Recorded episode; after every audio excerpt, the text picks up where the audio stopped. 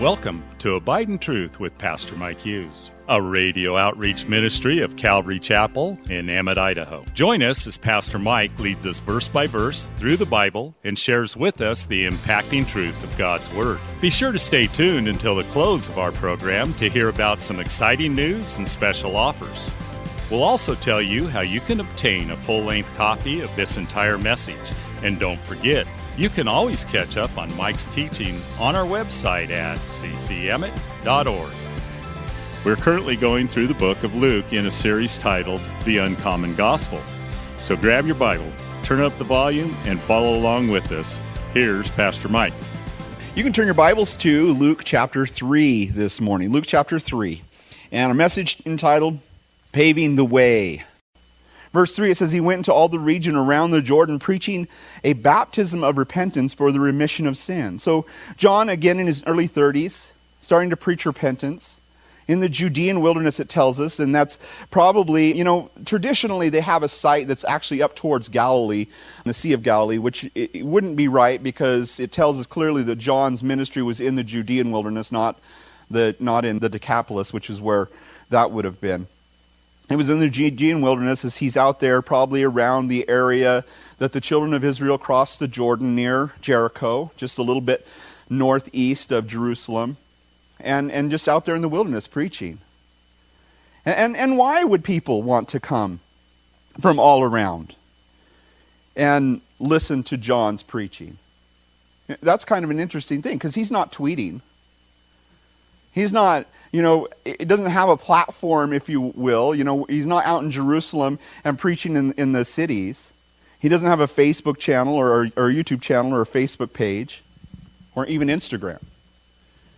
He's not like getting a crowd there and say, check out me with the crowd, you know, as a selfie and posting it. It's nothing like that. He, he's just out there preaching and people are coming to him. Why? I, I would suggest to you it's because remember it says in John chapter, excuse me, Luke chapter 1, that he was filled with the Holy Spirit. And, and I don't know about you, but when somebody is filled with the Holy Spirit and they speak to you, they speak into your life, it just seems to have this power to it, doesn't it? You know, these guys just going out, you know, to soak their feet in the Jordan or to, or to clean something off or do their clothes or, or fish or whatever they were doing out there. And, and here comes this crazy man with a wild look in his eye and, you know, camel hair clothes. Repent! what in the world? And, and, so they go back home to Bethany or to, to Jerusalem or wherever they're from, and they say, Man, you should see this weirdo out in the desert. Man, he's talking about repent. You know what I'm thinking? I probably should. And then people start coming, more people start coming, and then more people start coming, and people are just are flocking out there. It's as the Holy Spirit was drawing them to hear John's message. He didn't have a platform of any kind. He just was out in the wilderness preaching to whoever was walking by, and, and they went back to town and told everybody. His message was in Matthew chapter 3, verse 2, it tells us, Repent, for the kingdom of heaven is at hand. What does repent mean? It means to turn, it means to do a 180. I was listening to a preacher one time, and he says, We need to repent, we need to do a 360. I'm like, wait a minute, that was the that was the same direction. I just turned all the way around. I'm going the same way. No, repent is a 180. You got to figure out your math, your angles on that whole thing. it's a 180. It's it's it's. I, I don't want I don't want to live the way I've been living. I don't want to live for the things I've been living for, or think the things I've been thinking, or do the things I've been doing. I want to turn around and I want to repent. Repentance is two sided. It's repentance from sin, but also repentance toward God. He's calling people to turn. That's what he's saying. Turn or burn, man. Literally, that's what he, his message is. Turn or burn.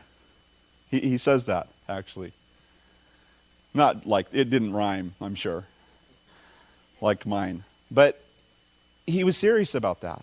To turn away from your sin to fix what's wrong inside, to say, I don't want to live like this anymore. I need to live right. I need to stop sleeping with my, my neighbor's wife, and I need to stop stealing the people's stuff, and I need to stop, you know, using unjust weights, and I need to stop, you know, ripping people off or lying about everything. And all those things that, that they were doing in their lives. He's saying, repent. It, it's interesting because, and I didn't notice this, I, I looked back on my notes in Mark, and, and in Mark and Luke both, it tells us that this was a baptism of repentance for, this is really strange, this hit me this time, the remission of sin. In fact, I, I literally looked up every Greek word in this to, to find out if this is really saying that. That this was a baptism for the remission of sin. And then it got me thinking, actually, as I thought about it, and it's really comes from what Zacharias' prophecy over his son was. And that was in, again, Luke chapter 1, verse 76 through 78. And you, child, will be called the prophet of the highest, for you will go before the face of the Lord to prepare his ways, to give knowledge of salvation to his people by the remission of their sins, through the tender mercies of our God, which, with which the dayspring of our, uh, from on high will visit us.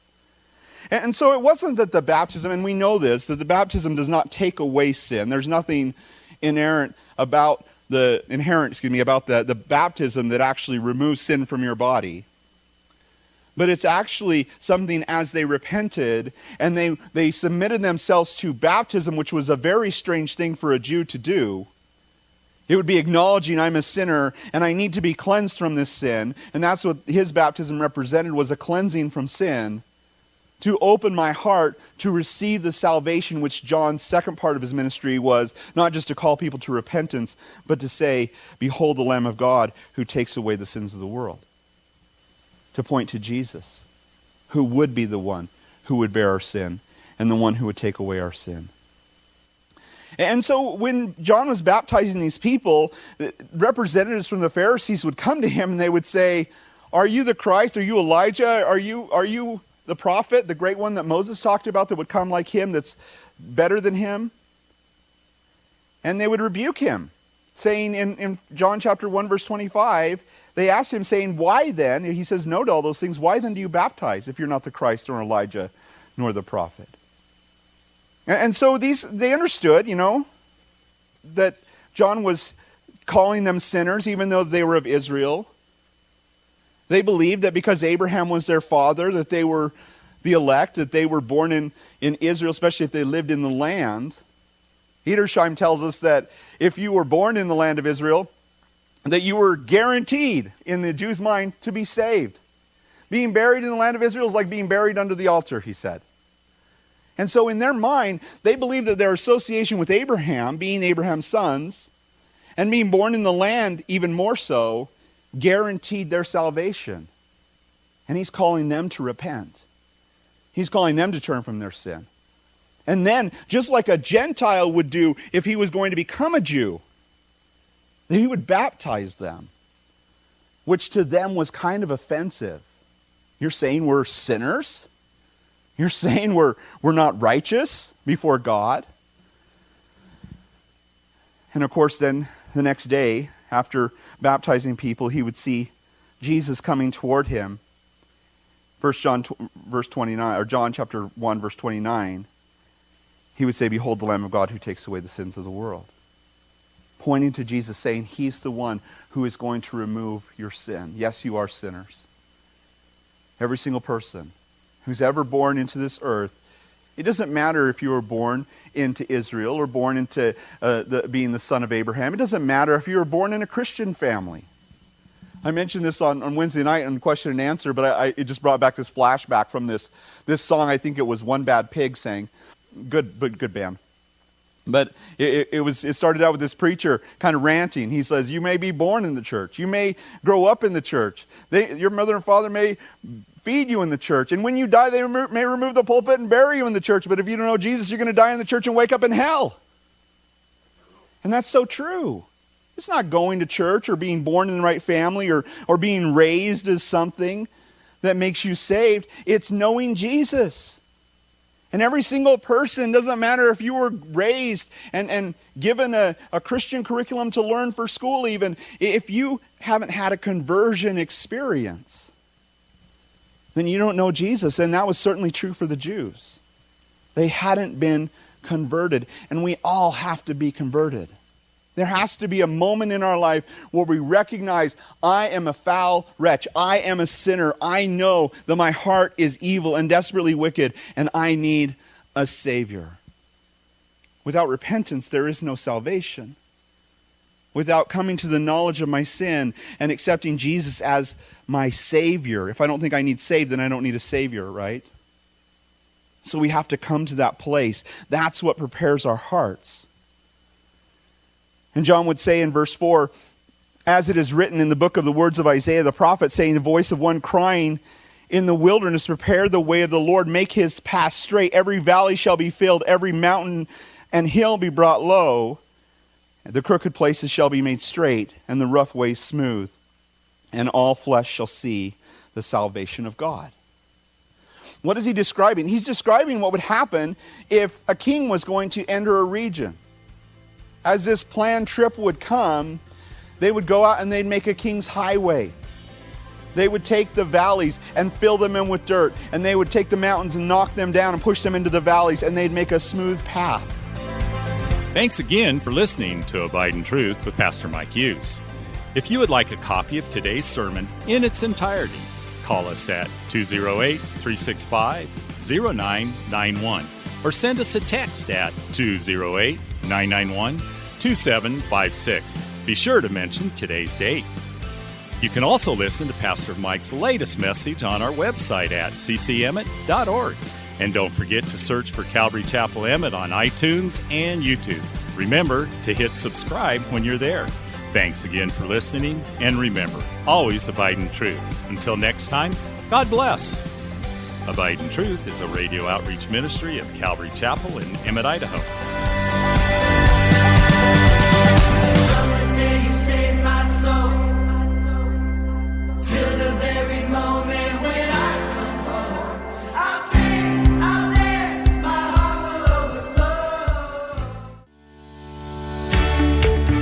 Calvary Chapel of Emmett would like to invite you to watch our services live on Facebook. You can watch us every Sunday morning at 8:30 or 10:30. Just go to our page, Calvary Chapel of Emmett, and scroll down for the live service. It is an interactive experience. While on our page, feel free to watch previous Sundays as well. So join Calvary Chapel Emmett Sunday morning at 8:30 or 10:30 on Facebook. We look forward to seeing you.